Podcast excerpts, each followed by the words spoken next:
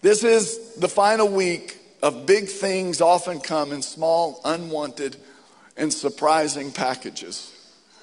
And um, I just want to encourage you again. We're walk, it's by faith. Just because something's small, you know, what are you able to see in your marriage that's not visible yet?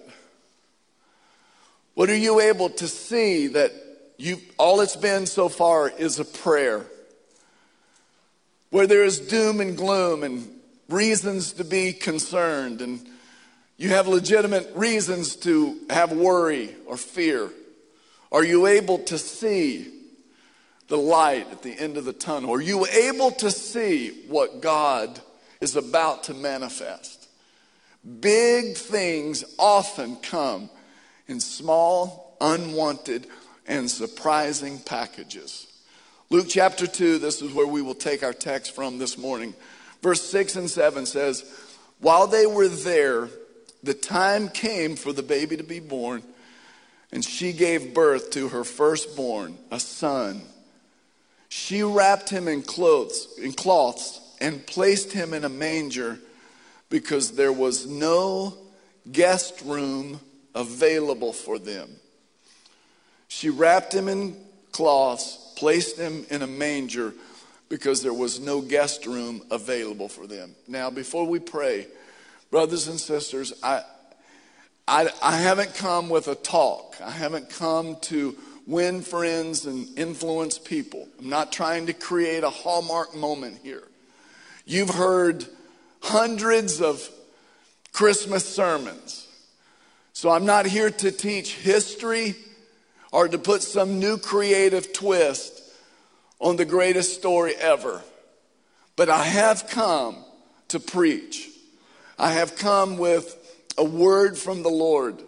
And I feel it like you know, you've heard me say this. I grew up, I was that kid growing up in church. It just, I looked around and I was always saying, y'all don't believe this. If you believe this, you would be going crazy right now in a different kind of crazy way. And I, I we were standing in the bathroom getting ready this morning. I said to Candace, I, I, again, I, I don't think people believe this. It's incredible. There was a new family, I think they're here today. I sat with them Wednesday night at the meal, and their first Sunday here, the guy said to me, We enjoyed the service, but can you get a little more passionate? and um, he, he was being sarcastic. And I said, I told him again Wednesday, Bro, yes, I can. I, I'm dialed back. I'm always dialed back because I'm the pastor and I have to like act sophisticated to some degree. But this story, and you know, so I'm not here to out preach your last pastor or to do better than I did last year or find some nugget that Max Lucado hasn't already found in the Christmas story. You know, that's not what I'm here to do. But I am here to, to, to bring a rhema to you. Everybody know the difference. Now, if you were God and you came to earth to save mankind. When you got here, wouldn't you want everybody to know it was you? Of course you would. God's the same way. That's why there's 332 prophecies in the Old Testament just regarding Jesus. The Old Testament was written somewhere between 1400 BC and 400 BC. It was about 1,050 years, give or take. And in the Old Testament alone, there are 332 very specific prophecies about Jesus alone. There's other prophecies, but the main one, the whole Old Testament was pointing to Jesus. And it was the mono signal of what would become a surround, uh, a, a stereo signal in the New Testament. And then we get to live with the Holy Spirit in us and He's put His law in us and written His word on our hearts. We get to live in a surround sound. And we, we, in an HD quality, no doubt, we know that's the Son of God. In the Old Testament, those prophecies talked about where he would be born, when he would be born, how he would be born, who would come when he's born, that he would have followers, 12 of them, that one of them would betray him for, and it even told hundreds of years before, for 30 pieces of silver. how he would die, that when he died, no bone in his body would be broken. The first time, only time ever in Roman history that someone would be crucified and not have a bone broken. And the prophecies go on and on and on and on and on and on in great detail about Jesus. There was a group of really smart people who got together years ago and wrote a book called Science Speaks. In that book, they ran the mathematic probability of one man coming a thousand four hundred years later and fulfilling just eight of those 332 prophecies. And these mathematicians, attorneys, they came to this conclusion. They said, the chance that one man could come and fulfill just eight of the 332 prophecies is one out of 10 to the 17th power. That's not millions, billions, trillions, quadrillions. That's, that's a number I don't even know. That's a, that's a lot. And they, knowing that the common person like you and me wouldn't understand that kind of a number, so they ran the, the, the, the, the math and said, take the state of Texas and fill it two feet deep with silver dollar coins. And I don't know if you've ever driven across Texas. And I have from east to west and from north to south. And the, it's true. The sun comes up, I'm driving in Texas. The sun goes down, you're still driving in Texas. It's, a, it's enormous. And they said, fill it two feet deep with silver dollar coins. Take one coin and put a red X on it. Take a blind man in Oklahoma, blindfold him, and tell him to go into Texas and pick up one coin, the chance that he will get the one coin that you put a red X on is the same chance that a man could come hundreds of years later and fulfill just eight of the 332 prophecies. And we gathered this morning, not Muhammad had 62 prophecies, fulfilled 27 of them. And it's the fastest growing religion in the world. We gather today to worship the King of Kings and the Lord of Lords. We gather today not to worship someone who fulfilled eight or 128 or 272. If you were God and you came to earth, you would want people to know you are here and you are God. And Jesus is the same. And when he came, he fulfilled every one of those prophecies in infinite detail and so when we gather today, may we not be religious and have little Chuck Ramses grow up in our church and go, I don't think they really believe it. Because when I'm, I am gripped with a passion this morning that says, He is truly worthy. He is indescribably awesome and good and right and perfect, and He loves us. He didn't fulfill 327. He fulfilled every single one of those prophecies. And that's why Paul said, and one day every knee is going to bow and every tongue confess that Jesus Christ is Lord to the glory of God the Father. We have been witnesses of the majestic Messiah. And when we worship this morning, may the roof come off this place because we are gripped with the passion that we have an amazing God. Mm. Now, the, I'm, I'm, I'm blown away and I love the Gospels. I've read them four times this year. Matthew, it took one good chapter to tell the Christmas story. Luke, it was almost two chapters. John, it was one verse. The birth of Jesus. He said, The Word became flesh he came full of grace and truth. It's what there's signs getting ready to go in the lobby when the Christmas decorations come. You may have seen them over here. And we beheld his glory. God's answer, listen, the message of God, what God was wanting to say to the world, the ministry of God on the planet, the human family, God's whole work one day it lay in a manger helplessly, an infant that would be raised by a teenage first time mother. God's answer for the world, for saving the world and righting all of the wrongs was for him to become small and dirty to become a baby, born in a barn and laid in a manger, a feeding, a feeding trough that's usually filled, used to hold hay, hay that normally has mites and is not exactly comfortable and it pricks you. And there would be many things that would prick that little bit. And I want to tell you three things. This is somewhat of a continuation of all three weeks. I didn't get to finish last week, and so I just make it part of this week. I have ADD, and you get to do things like that, and you explain them to your wife later when she gets home, when we get home. Number one, Jesus came from a family to bring the human family into God's family. Can I get a witness?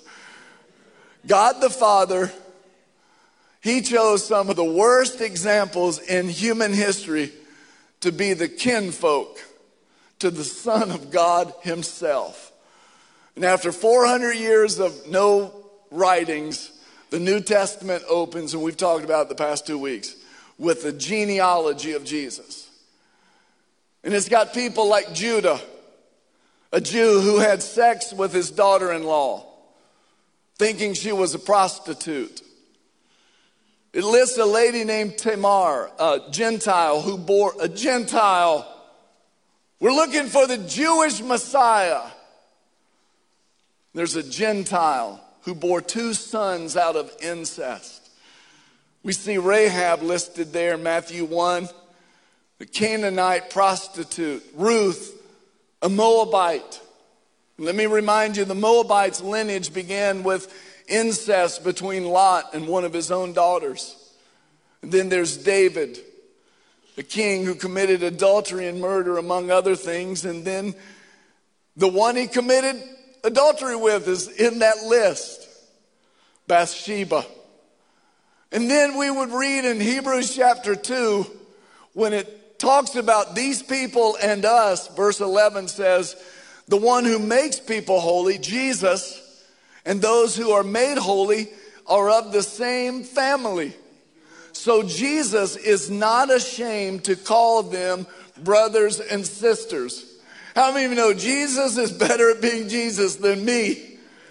There's some there's some sketchy people on that list.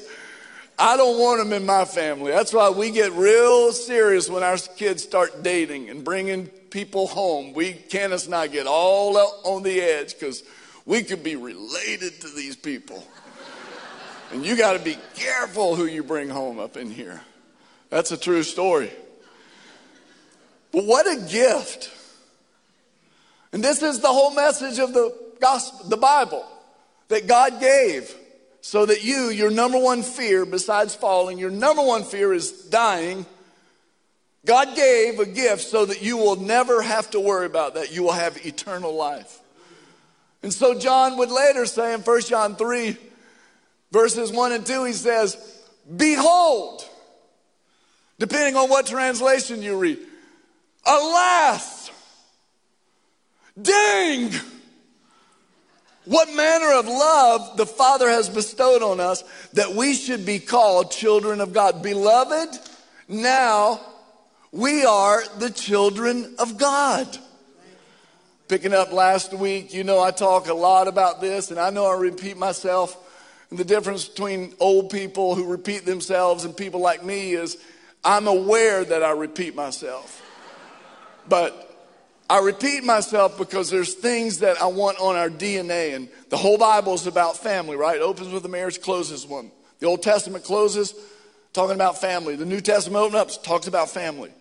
And Jesus continues. His first miracle is at, is at a wedding. Jesus talks when the disciples come and they say, Lord, teach us to pray. What are his first two words? Our Father. Not Father, God.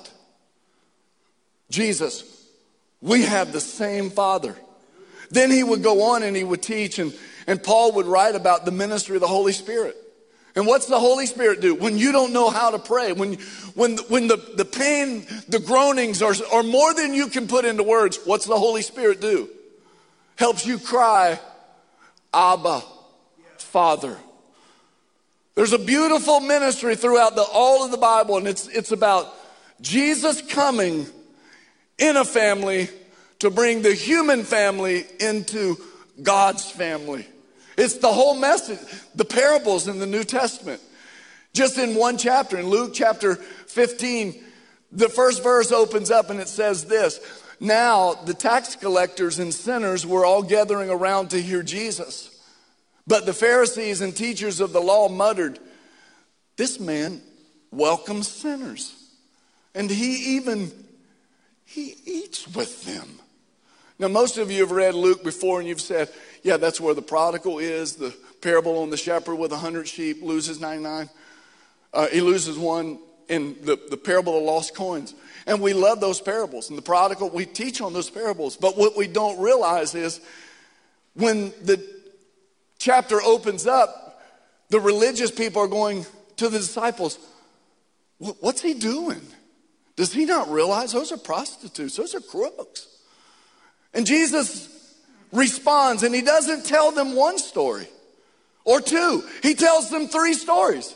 And he starts and he says, Okay, one of you has a hundred sheep and you lose one.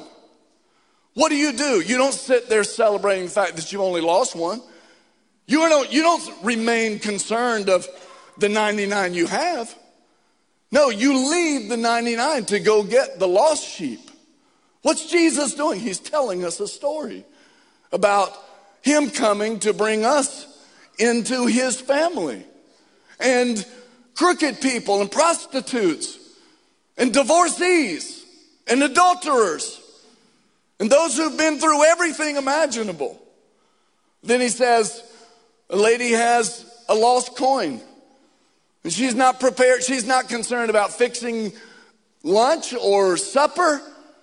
She's, she turns her house upside down to find a lost coin. Those religious people are still going, but that doesn't answer our question. And Jesus is going, You don't realize you're the lost coin.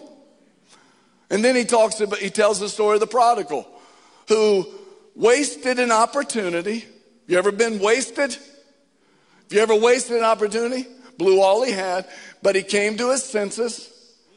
And while he was a long way off, the Bible says the father ran to him, and the word in the Greek means sprint. God is winded, running after who? The Apostle Paul. No, you and me. Tax collectors. That's the whole message of the gospel. A few weeks ago, I preached on a subject called um, Perfect Ain't In. I didn't send it to my 11th grade English teacher, but that was the title of the sermon. It's so funny. There was a lady here for her first time, and, and she, she reached out to me, and she thought I had compromised that, that day. First time it's happened since I've been back here at this church. Someone wanted to really challenge the teaching and the sermon. And um, she literally came in, and we met one on one. There was an elder outside the door, and, and she, she said, um, I had been told that you were solid, you were a strong preacher. And I said, I, I don't even know what to say. I, but I, I said, if my wife was here, she would laugh at this conversation. I said, if some of these elders were, and she said she took notes and we walked, we walked all the way through all those notes. And then I pulled out my notes and I was like, you, you missed a lot. I think early on you dialed out. You, you, and she did. Because I ended with this. When Jesus in Matthew chapter 5, I'm, I'm, I'm bringing all this stuff together because I want you to see how important the theme of family is and the ministry of Jesus as he came to bring us into his family. Matthew 5 48, Jesus said, Be perfect as your Father in heaven is perfect. Or, listen, brothers and sisters, be holy. Holy, Pastor Chuck, that, that's hard. No, just be whole, W H O L E. Be, be sound. Be in a sound mind. Don't be so unstable. How? And Jesus is tying all of this with know who your father is. Be perfect. As, you are connected to your father, you will be whole. Now, I want to just close point number one and just say this morning this is the ministry of Jesus. All of us, broken, dysfunctional, less than perfect people, God so loved that He sent Jesus. And even the writers of the Bible said, Behold, alas, dang, what kind of love He's lavished on us that He would make us sons and daughters of God. I wasn't planning on saying this, but I really feel strongly about saying it. Most Christian counseling gets down to this root you're not acting like a son or a daughter. You don't, you have forgotten who your daddy is and how much he loves you. And so that's why Jesus put his spirit in you so that he could remind you. In John 14, Jesus says, He will remind you of everything I've said to you. And everything I've said to you is God loves you. If you're here this morning, oh, I feel Holy Spirit. You, you're not adopted stepchild. You're not, you're a son, a daughter. If, if, if Matthew could list Tamar and Rahab and Bathsheba and David, and Jesus got to sit on David's throne, then you can be in the beloved. You can receive the inheritance that has been brought to us through Jesus from Father God. I want you to just raise your hand and say, if you're a son, I want you to say son. If you're a daughter, I want you to say daughter. Just say it. I am a son of God. How many of you are thankful for that? Come on, how many? Do you realize what it cost? Now, secondly, there's significant warfare when it comes to family. I mean, marriage is work. Raising children, it's work. Can I get a witness? I don't care if you do remember the first time you saw her. I don't care if you were high school sweethearts. At some point, you had to realize, bro, this we need help. Amen. Raising children. Why in the world do they have to turn 25 years old before they realize how awesome their mom and dad is? It's, but it's that way. Reminded that old senior citizen had gotten a brand new Corvette, lived in Orlando. He was out, picked it up on a Friday morning, was driving, and he saw the red, uh, the blue lights come on a state trooper's car. And as soon as he saw him, he just instinctually thought, I've never had a Corvette. I bet I can outrun that state trooper. And he went from like 75 to 115. And he didn't outrun the trooper. And the trooper finally pulled him over. And he walked up to him. He said, Sir, what are you doing? And he explained to him he'd just got in the car and the trooper thought this is such a nice old man. And he said, the trooper said to him, Listen, it's Friday afternoon. I know it's your new car. If you can tell me a story that I've never heard, I'm going to let you off this ticket. And the man said to him without even pausing, he said, You're going to think I'm making this up, but I'm not. I'm telling the truth. Said, 20 years ago, my wife ran off with a state trooper, and I thought you were trying to bring her back.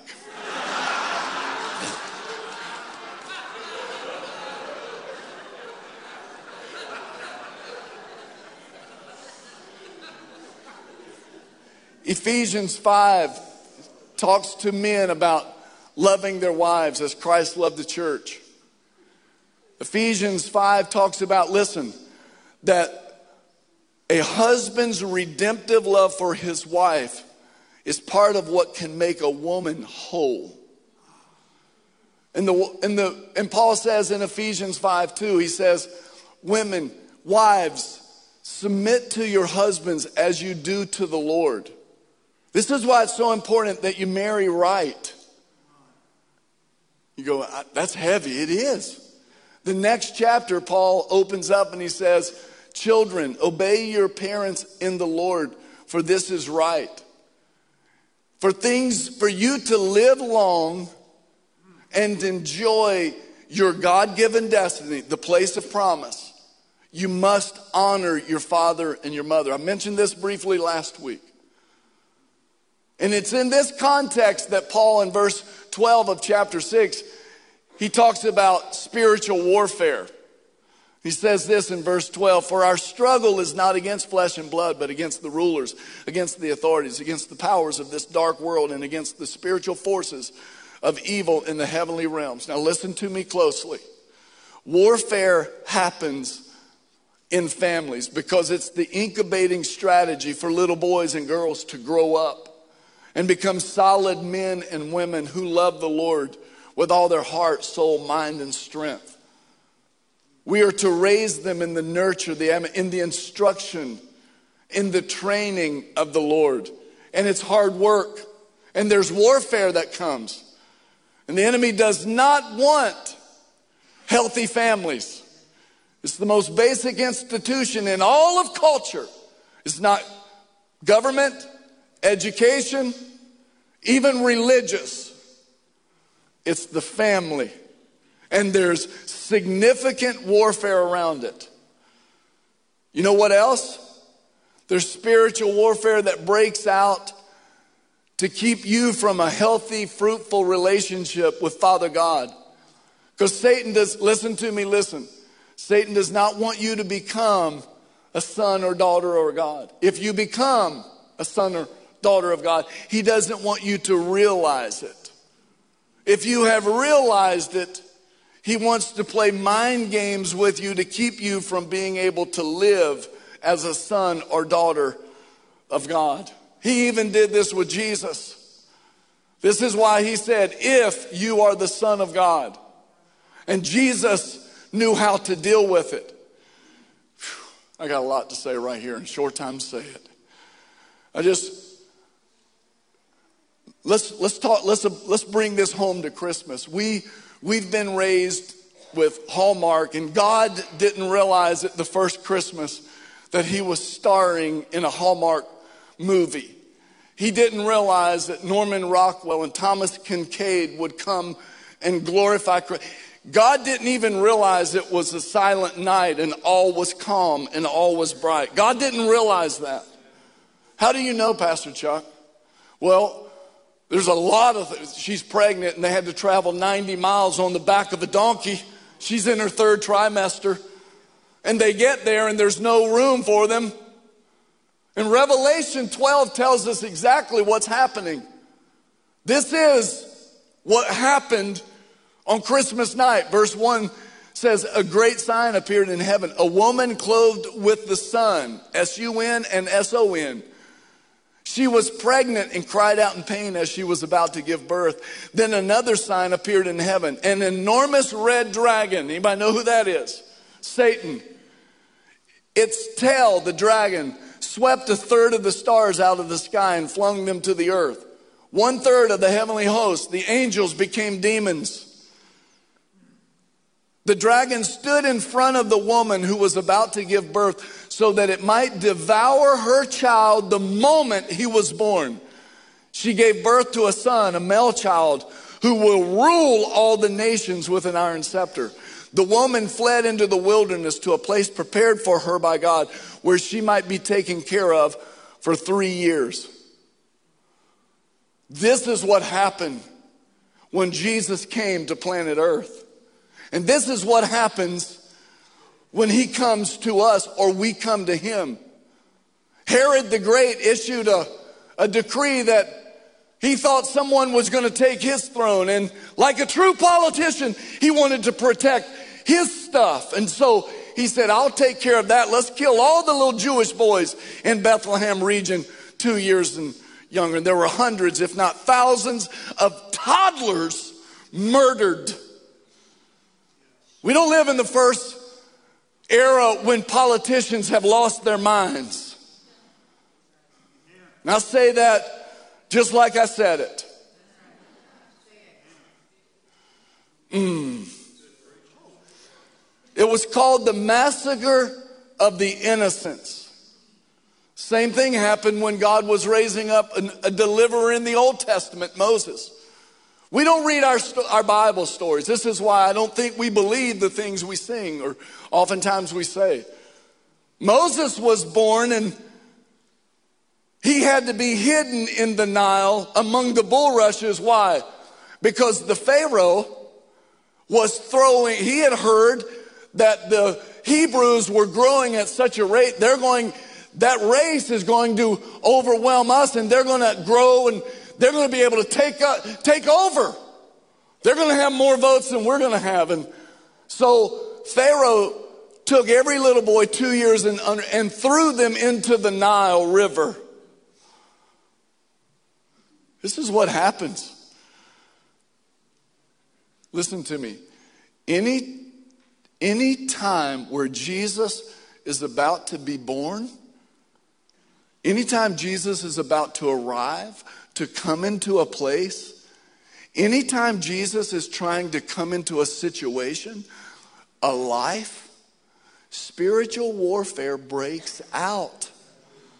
And I, I know there's people from different denominations, but brothers and sisters, the enemy has lulled us to sleep and domesticated our faith to where we don't even realize what he's doing. And oftentimes we partner with him and don't even mean to and don't even realize it. You don't, if you, if you don't believe in spiritual war, warfare, just host a small group Bible study in your home. Can I get a witness? I'm not, I'm not trying to be cute or funny or entertaining. Or, or become the pastor, or just say, Pastor Chuck, I'd like to share my testimony one Wednesday. By the time you get to share it, you will have a whole new testimony, or at least a couple new chapters. Anybody know what I'm talking about? The greatest challenges of our marriage. I love my wife, and I do remember the first time I saw her, and I said, Oh my God. And I wasn't talking to her, I was talking about him. I was like, Oh my God, make her my wife, please. But being in ministry, we, it took us a little bit years before we realized on Saturday nights why Chuck and Candace are having the Jerry Springer show in our house. You know, am I right, honey? Thank you. I was hoping she would agree with me. Because when we get home, we're going to have the Jerry Springer show. I'm teasing. But warfare is real.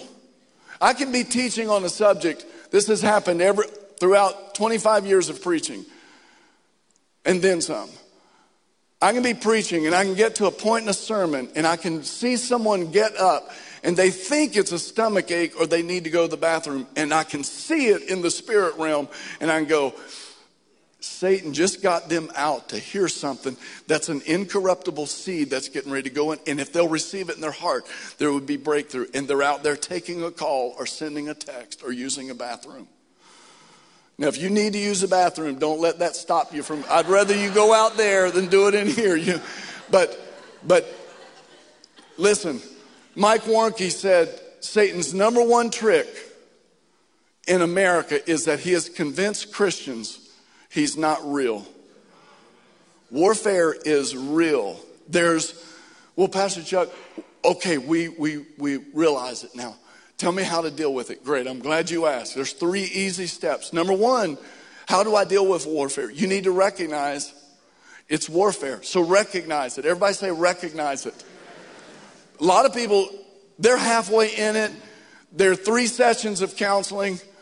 They've pulled half their hair out they've got cuts on their face, and they don't even realize I'm not wrestling against my husband in his selfish ways. This is Satan. Let me say this. The battle going on in our culture right now, it's not China, it's not the Republicans, it's not the Democrats, it's not Fox News or Rush Limbaugh or Don Lemon I'm not sure about Andrew Cuomo, but I don't think it's about him either. We don't wrestle against flesh and blood. And unfortunately, for most of the American church, their verse is, We don't wrestle. We wrestle against principalities, against a real adversary who has real power.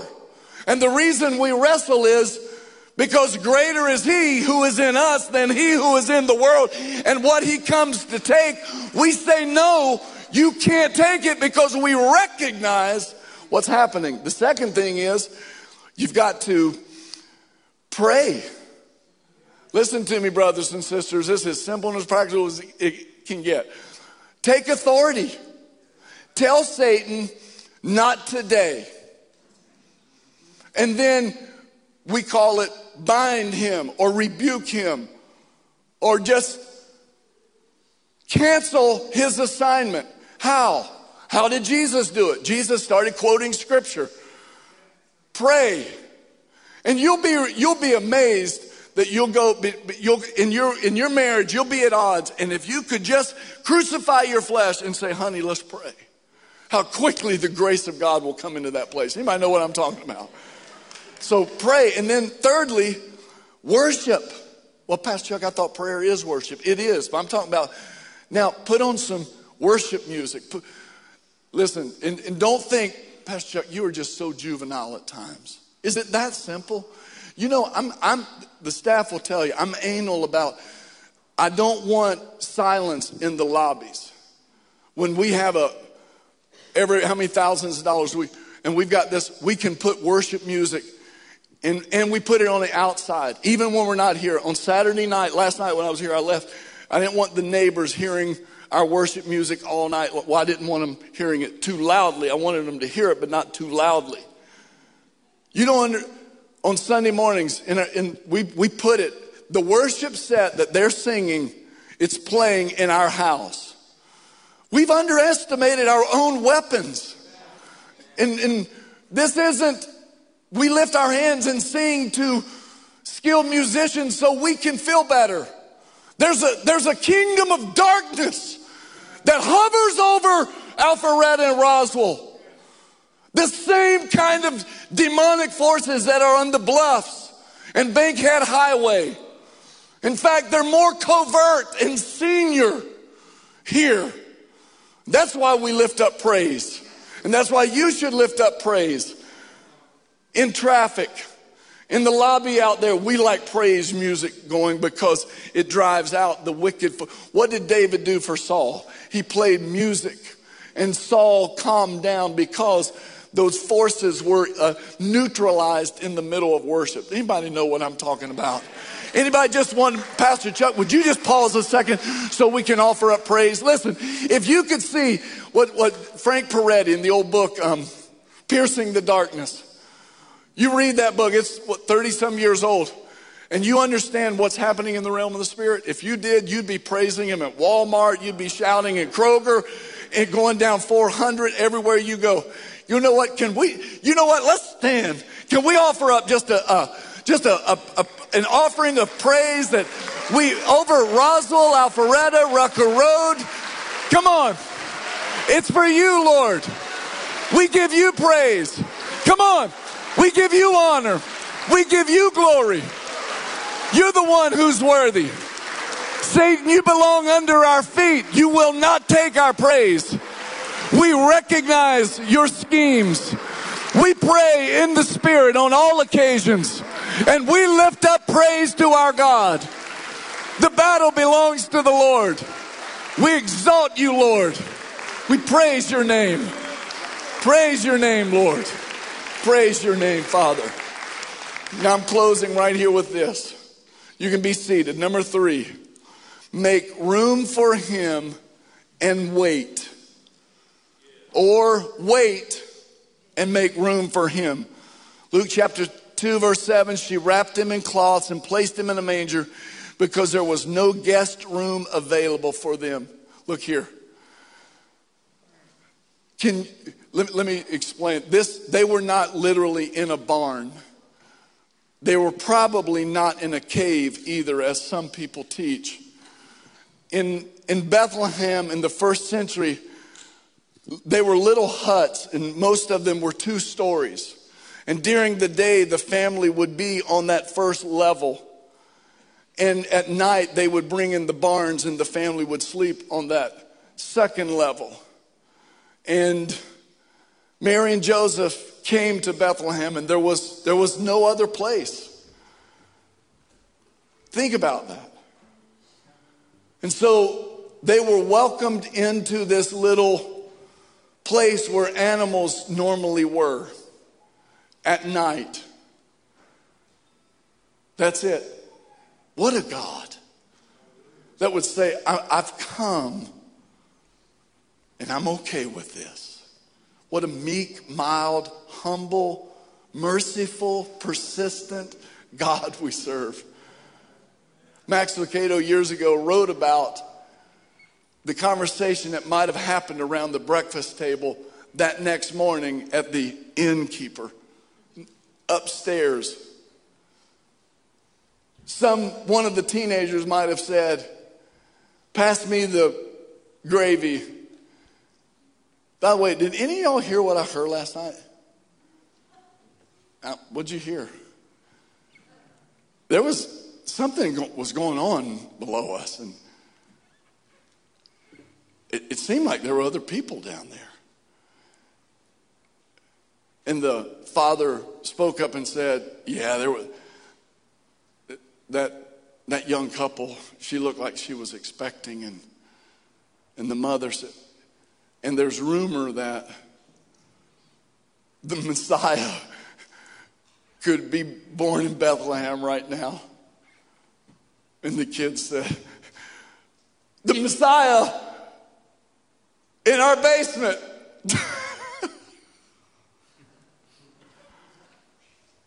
That's what is going on the morning after. And they're not aware the Messiah is within earshot of their breakfast conversation. And Mary and Joseph do their thing, and the family never realizes what happened in their basement. Make room for him. What do we learn about Father God in this story? We learn this He'll do anything to reach us, He will go anywhere to get us. And we learn this about people. Some things never change. People are still too busy to have time or room. People are still too impatient to wait for Him. Now, as we come to a close this morning, brothers and sisters, Lord, help us right now in 2020 to understand what's going on in our basement, in our church. Here this morning, help us to understand it, Lord. Brothers and sisters, big things often come in small, unwanted, and surprising packages. If, if old Jochebed had known when Pharaoh was trying to take Moses out what Moses would become,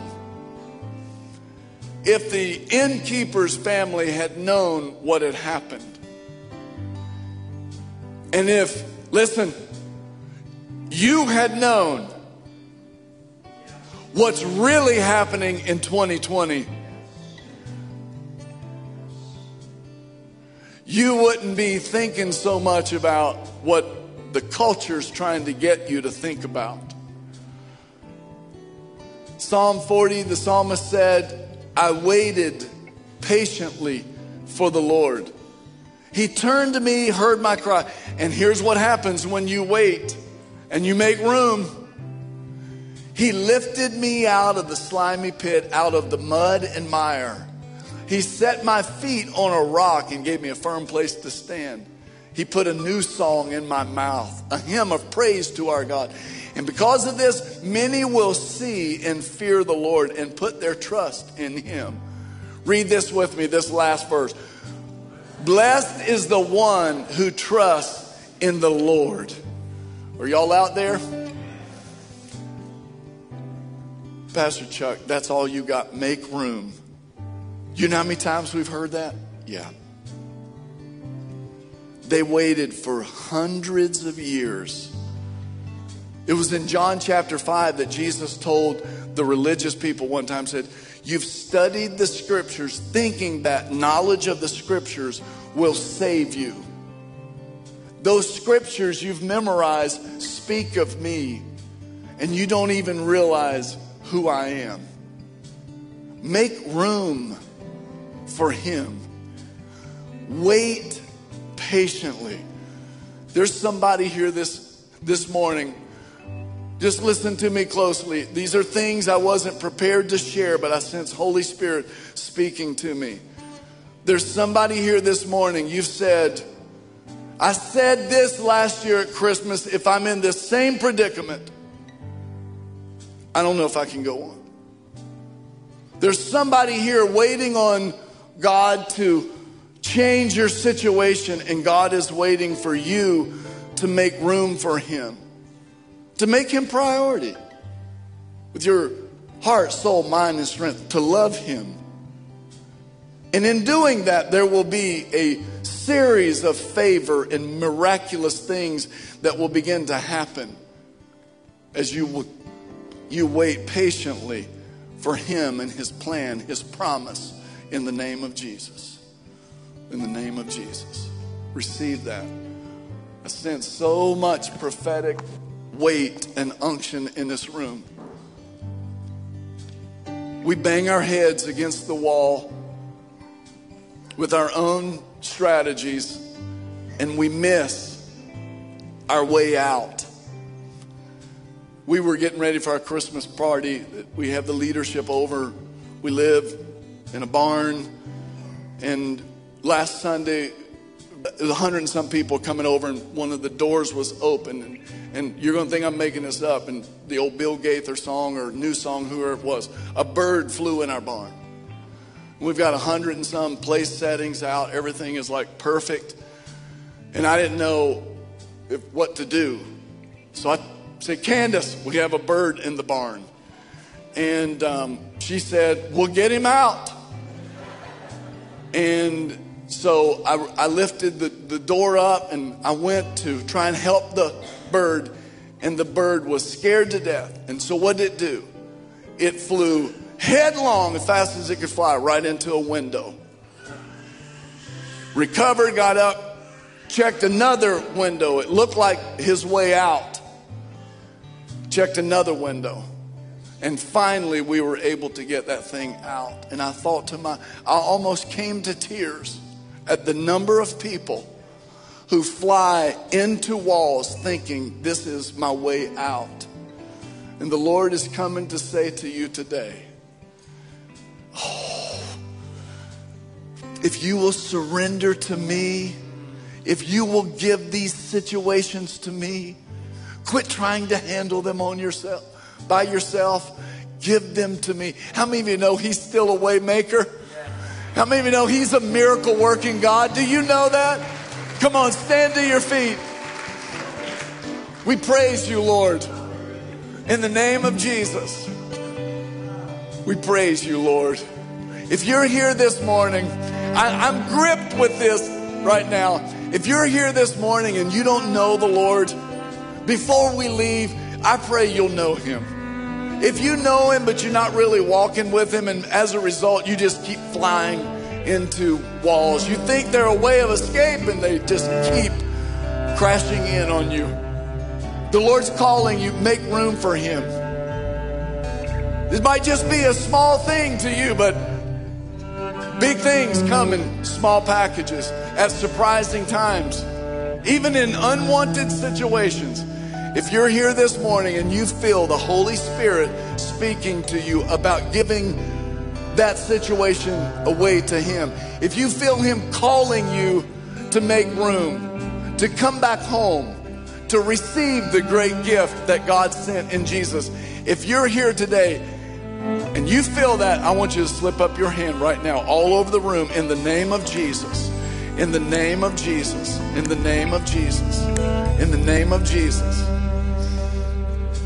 In the name of Jesus. God bless you. God bless you. God bless you. Now, if you're here and there is a situation, let's get real, okay? I'm getting ready to let you go, but let's get real before we leave. Please don't underestimate this moment. Big things, small packages, surprising, unwanted. If you're here and you're, you're there's a situation that you're managing. I got a splinter in my hand yesterday and I couldn't get it out late last night. The splinter just wears me out if I can't get it out. And I waited till this morning. Every time I rolled over last night, it would turn in my hand. Now finally, I woke up and got it out this morning. And there's some of you, you're carrying a situation, it just, it gnaws at you. It just, it demands your attention. And you can't fix it, you can't get it out. And the Lord is calling you to, to give it to Him. If there is a, a situation that you're carrying and you're like, I need help, and God is calling you right now to give it to Him. If that's you, I want you to slip up your hand. Come on. Come on, lift it up high in the name of Jesus. Even as you lift your hand, feel the freedom, feel the release in the realm of the Spirit in the name of Jesus. Whatever it is, Father, over marriages, over children, businesses, finances, whatever it is, job security, health, in the name of Jesus. We take authority and in spiritual warfare, we declare that we are the sons and daughters of God. We have been made whole. We will not believe the report of this world that says there is sickness, there's reason to worry, to be fearful. We believe the report of the Lord. We will live and not die. We will be blessed. We will not be cursed. We are overcomers.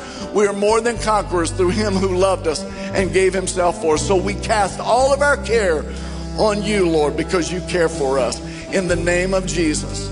Now, by faith in the name of Jesus, I want you to now declare, I am free. Come on now, declare it. Speak it out loudly. I am free. Now, I want you to do this. I'm stretching you this morning because everybody, look. Hold up just a second, guys.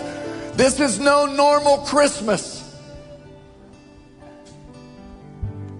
I told the group we prayed on Tuesday night. We don't know what will happen between now and next Sunday. And I don't want, if something breaks loose in the world, I don't want you, part of this church, to just have a case of rah, sarah. Pastor Chuck didn't act like anything was unusual last Sunday. No, you hear me, you see me. I can't pray and get up and go, let me just come up with a, let's get through a cute Christmas season. Brothers and sisters, we live in perilous times. But we are more than conquerors.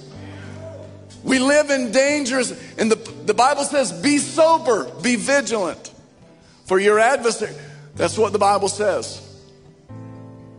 Hebrews says, Noah built an ark and saved his family. I want to build an ark and save this family in this season. And I'm, I'm calling you as we, now, Christmas is going to be wonderful. But all hell might break loose. But it's going to be wonderful. It's going to be wonderful. Now, what if you, your freedom comes to you at the level of passion that you yell, I am free? Like if I say, I am free, I get that much freedom. What if I say, I am free? Y'all understand what I'm saying? Now, how free are you? I want you in the count of three, I want you to say, and I'm wanting faith to be released into you because I know how you North Atlanta people are. You'll hear a good sermon, you'll hear the word of the Lord, you'll get in the car and you'll be at Matthew chapter 4. The, the, the seed fell among the weeds and the weeds grew up and choked the word out. The seed falls on the sidewalk and you don't even get off the parking lot and you've forgotten what God tried to tell you this morning. If you have a marriage in trouble, a job, finances, health, we serve a God of miracles. And so I want you to declare by faith, I am free. And so when you leave here, you may not feel it, you may not have it yet, but when you get in your car and you're on your way home, it may not come tonight, but tomorrow morning you wake up going, I am free from that. I am free. Satan's not going to play those mind games with me. I am free in the name of Jesus. Now, are you ready? On the count of three, ready, shout, I am free. One, two, three. I am free! Woo! Come on, praise you, Lord. In the name of Jesus. In the name of Jesus. Come on, hallelujah. Come on, be free. Free to worship.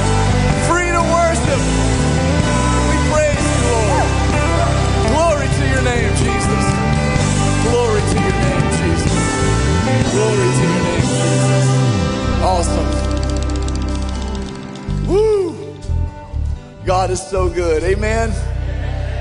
I feel so good I could preach again right now. Well, I, I want to be faithful. What God gives me, I want to give to you. And I want you to take it. Live the abundant life. Don't forget, this Wednesday, um, this is our third annual time we gather at Avalon. We do ice skating. Uh, we've already bought, I don't know, hundreds of, we, they're ticketing it and we, we bought all that we could get. So join us Wednesday. Uh, we bring good quality hot chocolate. It's a great time to just fellowship. This Wednesday, it'll start at 6.30 at the Avalon. And then don't forget, um, Thursday night, I'm going to be, uh, I'll be speaking at the Christmas Eve services, and we're doing two of them. You should have a little invitation, a card there.